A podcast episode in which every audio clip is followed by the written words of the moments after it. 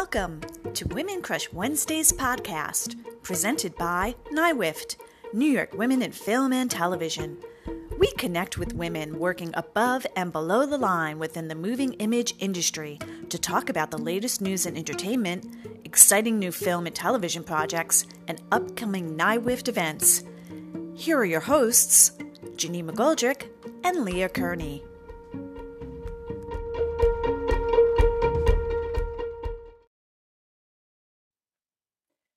Hello, and welcome to another episode of the Women Crush Wednesdays podcast from NYWIFT.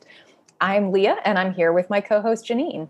Howdy, everybody. Happy to be here with you. We have an inspiration packed interview to bring you just in time for the holidays. First, it's been a pretty newsworthy couple of weeks, so we thought we'd just start out with a couple of the big headlines that we've come across. That everybody in the industry is talking about is Warner Brothers. Last week, we mentioned that they were making the next Wonder Woman film available day and date uh, in theaters and on HBO Max. In between that episode and this episode, they came out and said that in 2021, their entire 17 picture slate is going to be day and date in theaters on HBO Max. I think consumers were probably very excited about that. I can subscribe to HBO Max and get that content along with these wonderful theatrical titles. For Warner Brothers, it also makes sense because it's drawing consumers to the streaming service, which just launched last year and has only gotten approximately 8 million new subscribers. But what's different about Wonder Woman is they sat down with the creative team and they negotiated a pretty uh, sizable compensation package, and both parties walked away feeling like it was a mutually agreed upon arrangement. The DGA and all of the other creatives felt like the rug was completely pulled out from under them. And most of them, I think, heard about it when it hit the press. Right. Eh, which is really strange because Warner Brothers is known as being a very talent friendly studio. For them not to let anybody know beforehand obviously ruffled a lot of feathers. A lot of people are worried that this is going to hurt profit participants and others who have worked on films. The move might affect their residual payments because they're expecting it to go into theaters and to have that revenue come in. And if people are watching it on HBO Max, that revenue isn't necessarily there. Another question to ask is Is this going to continue to train moviegoers to stay at home even when theaters fully open? So I guess we'll just see how that unfolds. I think the the DGA Red is lobbying for negotiations to encourage them to step back. Look talk at the big about picture. It. Right. yeah. Exactly. So hopefully so. they'll be able to make some headway there. Transitioning over to something, a couple things that I found inspiring and hopeful. Uh, which you know seems timely as we're approaching this very strange, unique holiday season.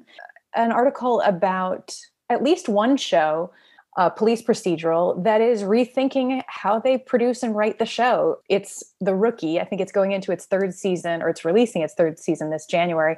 Produced and show run by Terrence Paul Winter, uh, who also has written many other police procedurals mm-hmm. in the mm-hmm. past, like Castle. And they are partnering with an organization called Color of Change, uh, is becoming more and more involved in the entertainment industry in an effort to help move away from these unhelpful narratives about police and crime that audiences see on camera that that so often perpetuate uh, systems of prejudice. So I found that really hopeful. Sadly, not I think not enough shows are taking advantage of the resources and the information that organizations like Color of Change have to offer. Apparently, in January, they unveiled like a, a 153 page report on crime in scripted TV called normalizing injustice. And it's it's all about how um, the medium glamorizes law enforcement and how it often isn't held to the same rules as the, the people they police. And exactly. And it's wonderful that they took the time to put this initiative together. And maybe the fact that this television show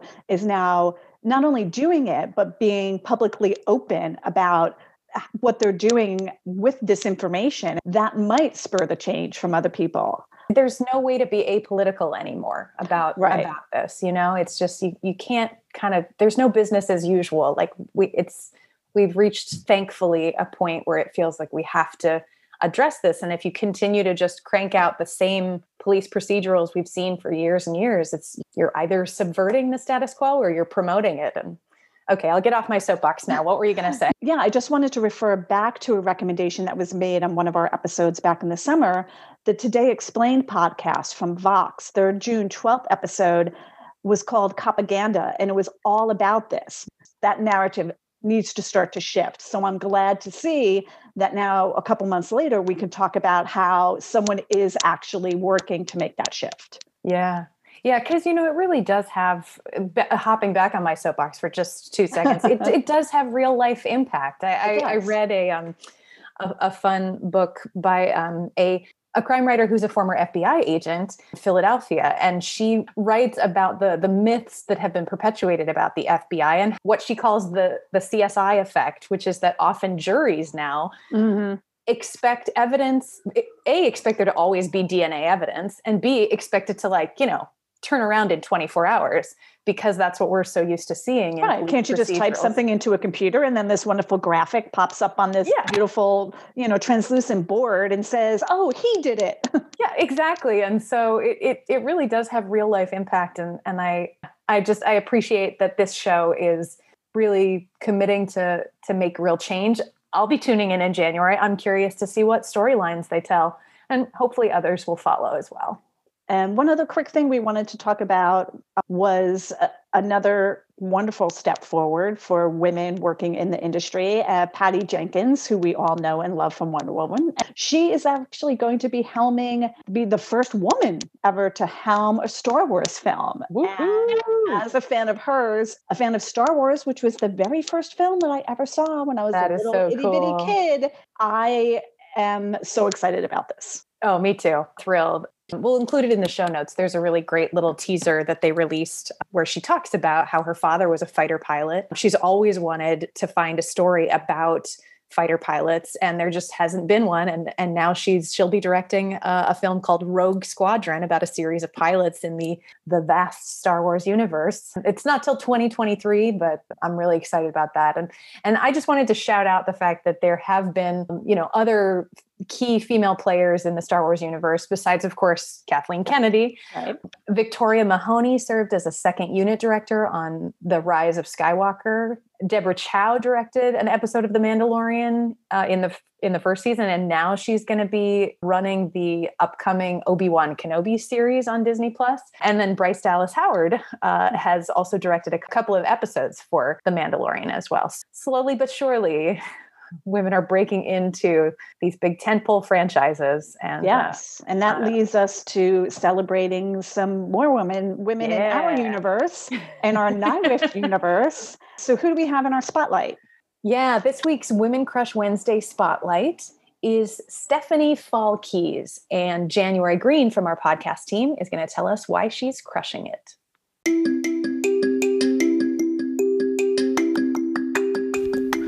Season's greetings, NYWIFT family. Guess who's been selected to the prestigious BAFTA Newcomers Program? Our very own member, Stephanie Falkeis, who's an Austrian director, writer, and producer based in New York City. Let me tell you a little bit more about Stephanie. In 2017, she became the first woman from Austria to be awarded the prestigious Fulbright Fellowship for film directing to pursue her MFA at Columbia University. Before deciding to focus her full attention on making films, she co founded and produced the AASFF Austrian American Short Film Festival for three years, a festival which aimed at connecting emerging filmmakers from both Austria and the United States. She was also selected for the 2020 La Famille co production Atelier in Paris. And, fun fact, her short films have screened internationally in cinemas, galleries, and festivals in Austria, Germany, England, Greece, and the United States. Oh, and one more thing. She's recently been commissioned to write a historical, limited series about a female scientist. Wow, well done, Stephanie. Your NYWIFT family applauds your tremendous accomplishments.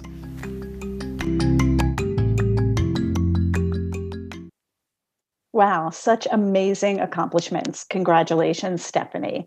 So, this week we are not going to be featuring your stories, which is usually our mid month episode, because we want to focus on the NYWIFT Muse Awards, which are actually happening tomorrow on December 17th. For 40 years, NYWIFT has presented the Muse Awards annual gala holiday luncheon, which celebrates women of vision and achievement. And it's usually NYWIFT's flagship fundraising event. So this year, we're going to be gathering virtually and celebrating art and advocacy. Tickets are pay what you can, and they're still available on nywift.org. So if you're listening to this on Wednesday, December 16th, you still have time to get your tickets. Yeah, I just got mine. I'm so excited for this event. Incredible honorees. Awkwafina, Rachel Brosnahan, Rashida Jones, just to name a few. And we are thrilled today to be bringing you an interview with one of those amazing muses. Uh, without further ado, here is NYWIFT Community Engagement Director Katie Chambers speaking with Muse honoree actress Ali Stroker.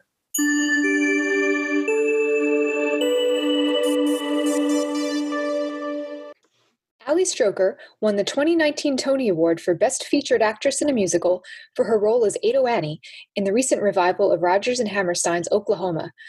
She was most recently seen just this month in the Lifetime holiday film Christmas Ever After, starring as a popular romance novelist facing an impending deadline and a very bad case of writer's block.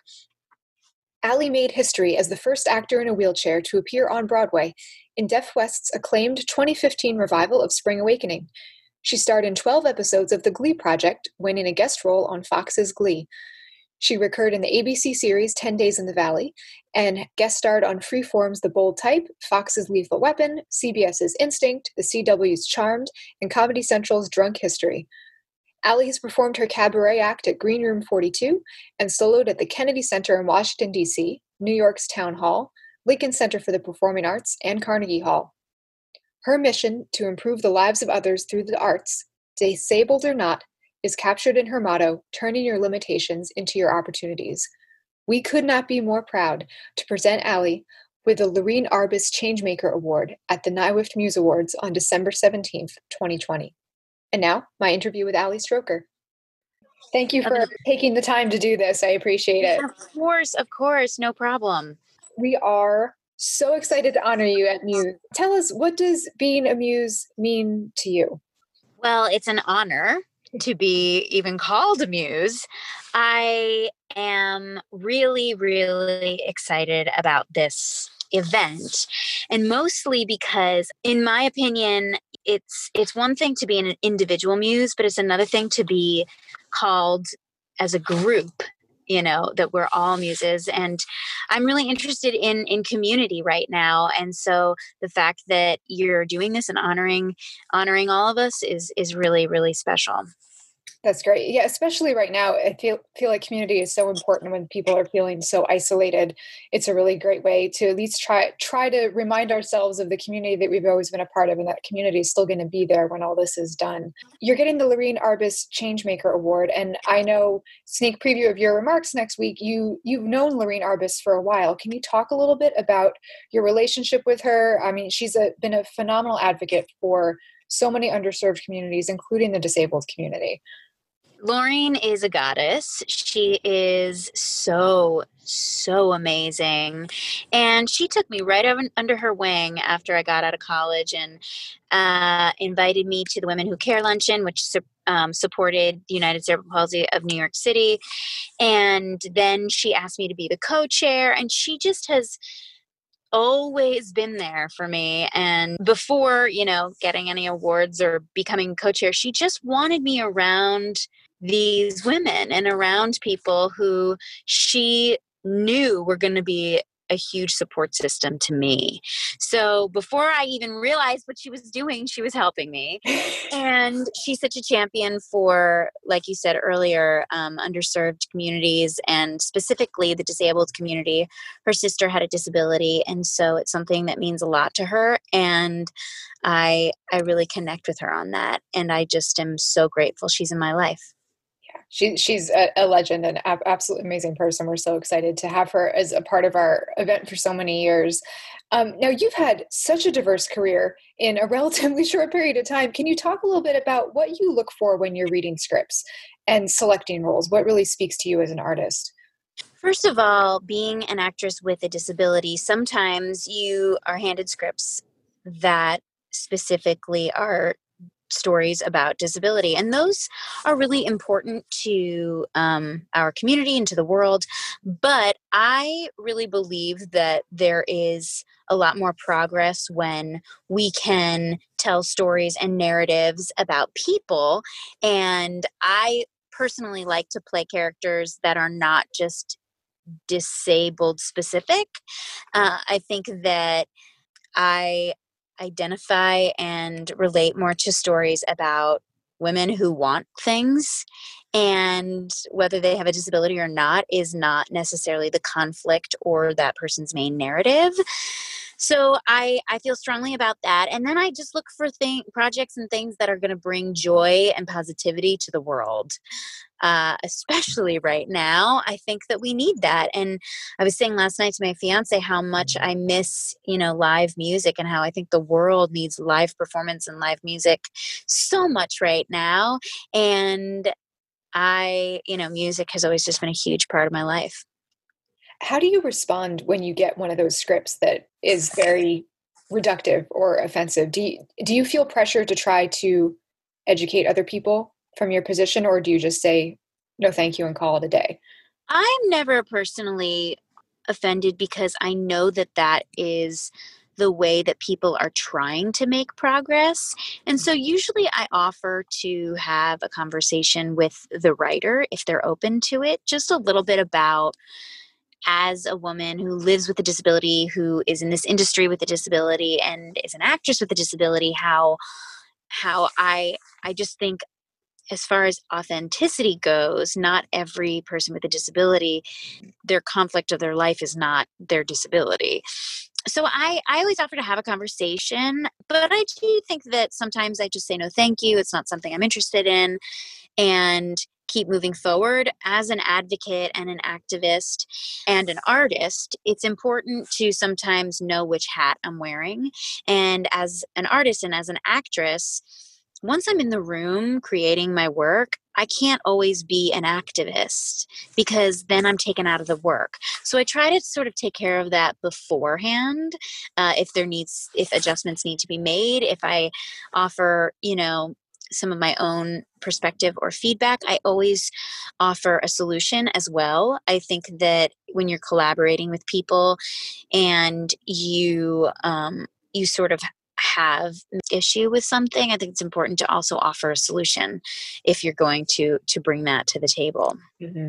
that's great um, tell us about your lifetime christmas movie talking about needing positive and cheerful things in our lives right now i mean it's, it's christmas ever after it just came out right and yes Christmas movies are like their own separate culture. I feel like at this point there are people that are very, very into them. Were you a Christmas movie person before this, a rom com person? Was this all new to you? Yes, I love Christmas movies and I love rom coms. So this was like a perfect project uh, for me. And I was so, so excited to make this movie this past summer to get the opportunity to work under these very sort of different circumstances. And when it was released on Sunday, I just got such an outpouring of support and love and people telling me how much they needed this this Christmas and this holiday season. And that's part of why I did it. I knew when it would be coming out, and I had a feeling that we were all going to need a little positivity and a little cheer in a different kind of way this year. You know, we're not gathering, you know, having Christmas parties or events or, um, I, I just thought, oh, this is this is so perfect because people can just watch it safely in their homes. And uh, I was really proud of the work and also really excited about the representation because I heard from so many uh, women in wheelchairs how much it meant to them to have this love story and this narrative and have it not be about the disability and the description of the movie has doesn't even mention the disability and that to me is progress right and that is where i want to go. I want to make a rom com and it not be about the fact that I'm in a chair.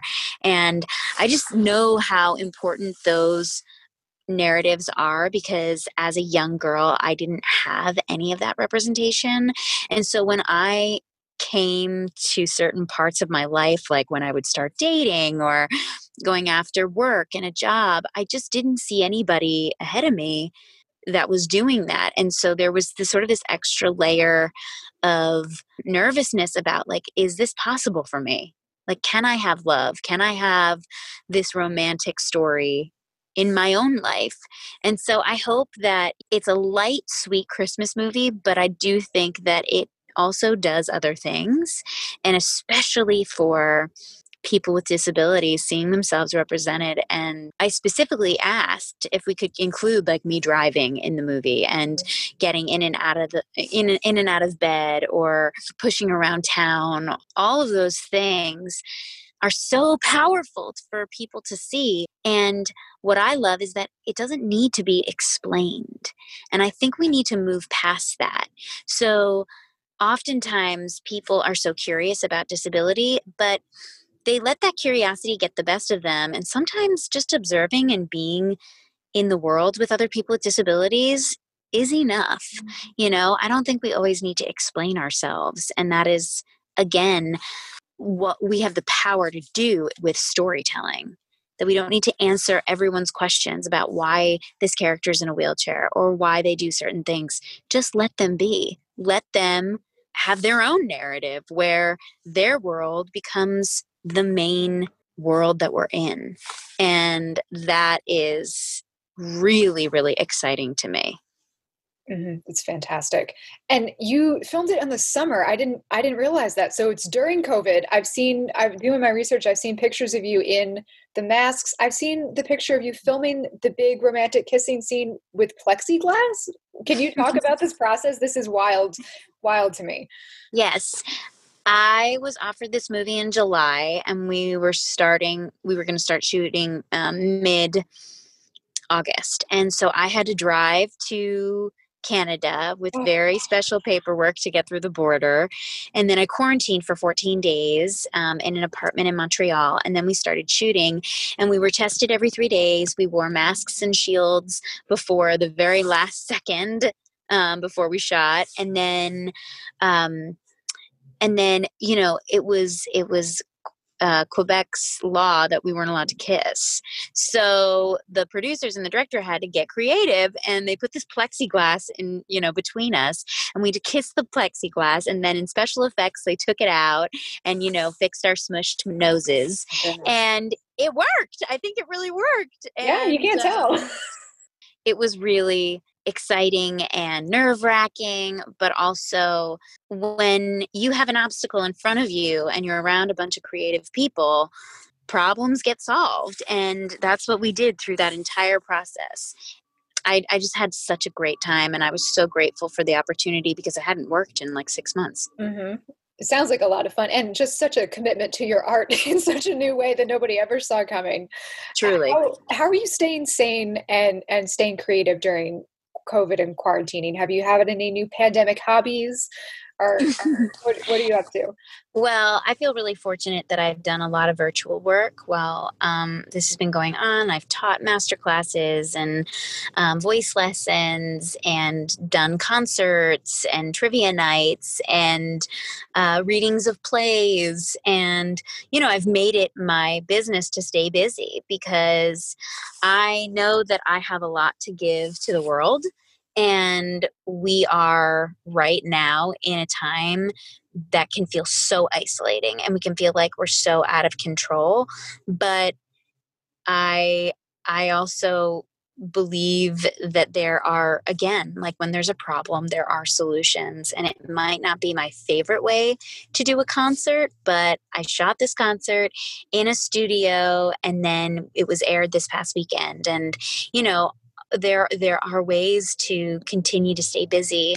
I have done a lot of cooking and a lot of zooming and FaceTimes. and uh, recording. I recorded an audiobook. Actually, I finished and did a second audiobook during this time. I like bought recording equipment and was like, let's do this. And was on Zoom with the the engineer and the director and then recorded an audiobook. So there have been many opportunities and I feel so so lucky and grateful to have had those right now finally, what is one piece of advice that you would give to a young person who's hoping to break into entertainment but fears that their disability might limit them in some way?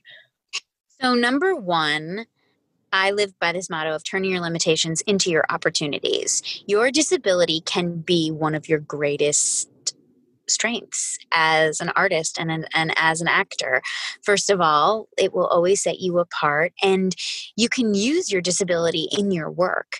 Your physical vocabulary, if you have a physical disability, is is such a gift you know you have your own physical language and to share that with the world is so special and then the other piece of it is that you really really are going to work harder than you ever thought you could work and you will be exhausted. but the reward is so great and it's so much bigger than what you are getting. It's it's this feeling of realizing that you have something to give the world. And if you can go into every single project and try to start your day every day with instead of what am i getting? What am i going to give today? You put yourself in a position of being so powerful. And the last piece would be to not give up. There's going to be a lot of rejection and a lot of moments when you feel like, is this even for me? Is there a place for me? And the answer is yes, but you must create it yourself. Do not wait for other people to hand you things and give you answers. You are your greatest advocate and you are your your greatest cheerleader. So if you can decide that you are here for a reason and that you want to give your gifts through this industry, get on that train and don't get off. I mean, of course give yourself breaks and and set boundaries and rest when you need to, but you know, set out to to achieve your mission.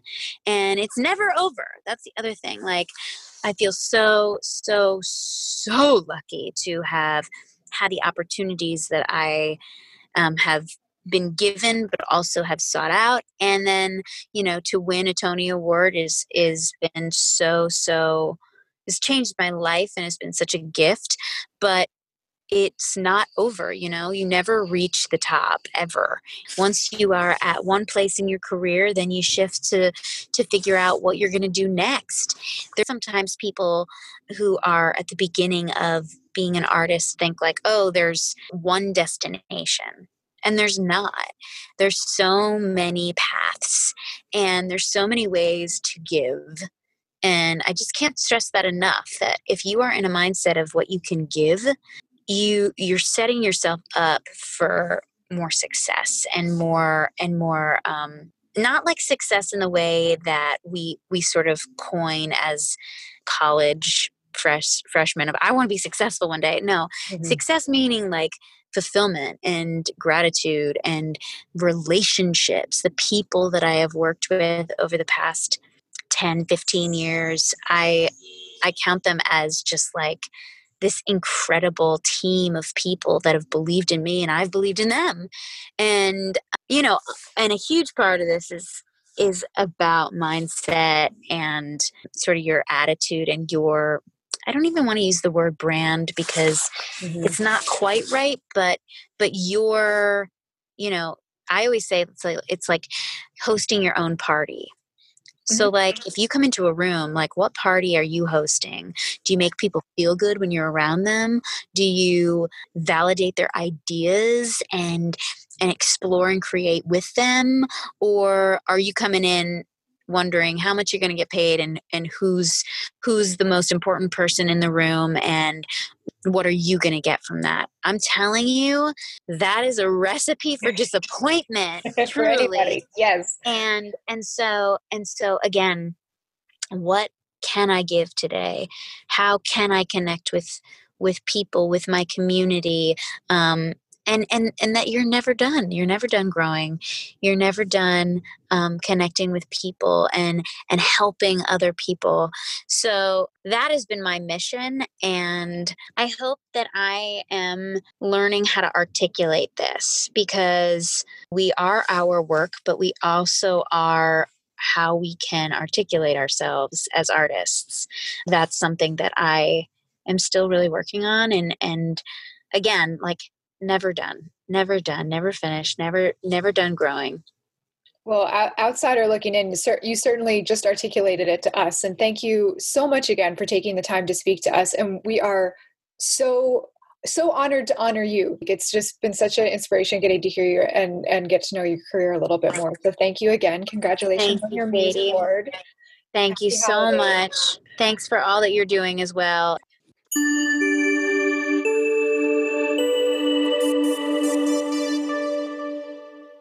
Well, I know, Leah, you always say how inspired you are by the people that we talk to and the content that we watch. I'm easily inspired. And after listening to that interview, how could you not be more inspired by Yeah. Allie, the work that she's doing, the way that she approaches her work, the way she decides what she wants to do, how she's trying to advocate for herself and for other people with disabilities? There's no words besides inspiring that I can think Yeah. of. Yeah, I agree. I love what she said about being of service or or you know, looking at what you have to give, not what you have to get and how much more satisfying and rewarding and successful that is. I just really appreciate everything she had to say and really appreciate her taking the time to to uh, sit down with Katie and be a part of our podcast. So Yes, thank you, and- Allie. And this is a great tease as to what we're going to be seeing at the Muse Awards on December 17th. So be sure, again, if you haven't gotten your tickets, go on nywift.org right now. And not only do you get to see this great, fun virtual awards that we're putting together, but you get to also support the work that NYWIFT does for everyone in our community, which is wonderful. You're here. Okay, so moving on really quickly, we want to give some recommendations. I want to start and talk about something that I am just loving. Back in 2015, I went to see a show on Broadway called The Play That Goes Wrong about a drama company that puts on a murder mystery play. And as the title warns, everything goes wrong in amazingly comedic fashion. Sets start to fall down, props are missing, actors don't make their cues, forget their line. It was just hysterical and I loved it so much. I even went to see it two more times. Well, I just learned that the same group that created that play developed a short series with the same premise called The Goes Wrong Show, which is currently airing on Amazon.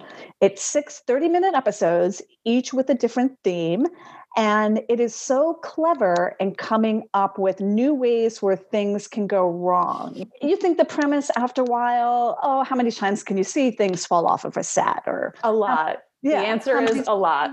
the answer is a lot. And maybe that, you know, isn't as funny when you've seen it a hundred times. But for example, one of the episodes is called 90 Degrees. Now I know, Leah, you saw the first episode I did, and it and was also really enjoyed it. Yes, I did. So you kind of have an idea of what. So I'm going to mention this, and it doesn't really spoil anything for you. The episode is called 90 Degrees, and the as is the play, and it's in reference to the heat of the American South. It's kind of a take on like a Tennessee Williams play. Oh dear. But the set designers thought that the the name of the play was actually directions for how to build the stage and sections of the stage are actually built on a 90 degree angle. Oh no. So the actors are actually forced to perform on a 90 degree set. So you can Oh imagine what it might be like to be acting or even just trying to walk on a 90 degree set. It's just ridiculous, but funny in the same respect. And I'm not a person who laughs out loud. I find things funny and I smile and I slightly chuckle. My friends always kind of think like, Janine, you didn't think that was funny. And I'm like, yes, I did. But I just, I'm not someone who actually does the ha ha ha. But I repeatedly laughed out loud watching this. So, I, uh, yeah, I hope that everybody checks it out. And you enjoyed it too.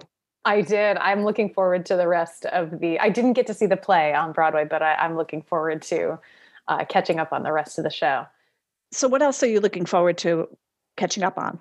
Well, yeah. So I don't have a recommendation because it's it's been a busy kind of year end time for me. I work as a video producer, and we've just had a, a lot of uh, crunch as we as we careen toward the end of 2020. So I'm a little behind on my on my content, but I have to say I love a good holiday movie, and there's two that I'm looking forward to. So I thought I'd just shout those out. One is called Jingle Jangle: A Christmas Journey on Netflix. Looks like a really heartwarming, lovely holiday film with a lot of wonderful people: Phylicia Rashad, Forest Whitaker, Keegan Michael Key. And then also Happiest Season on Hulu, mm. which uh, looks like a kind of dysfunctional family Christmas type story with uh, Victor Garber, Kristen Stewart, a um, bunch of great people in that as well. Alison Brie. It's in addition to the the movie that Allie is in. I want to certainly want to check that out as well. Yes, me um, too. All right. This is our last podcast episode of this year. We're going to be taking a break until mid January, but we will still be collecting your submissions for your stories. So email us about one of your exciting, funny, heartwarming experiences working in the film and television industry. Send it to communications at nywift.org. Audio files should be about five minutes, and written submissions, which we will narrate about two pages. Names and project titles can be kept anonymous. And we'll also be launching a new segment starting in January called yep. My First Time. So we invite you to submit a tip or a piece of advice that you learned while doing something new in the industry for the first time. Wherever you are in your career, we are certainly always encountering new firsts. So send us your submissions. We look forward to sharing them. Thanks so much for being with us through this grueling year. And we wish you, as always, a happy, healthy holiday season. Until we meet again next year in 2021, keep on crushing it.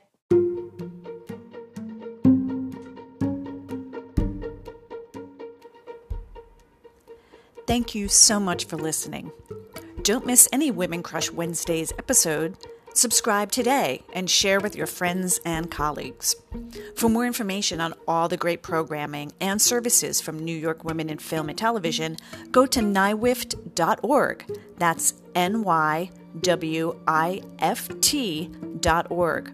Follow us on social media with the NYWIFT acronym and contact us at communications at nywift.org with any feedback, topic recommendations, or interview suggestions.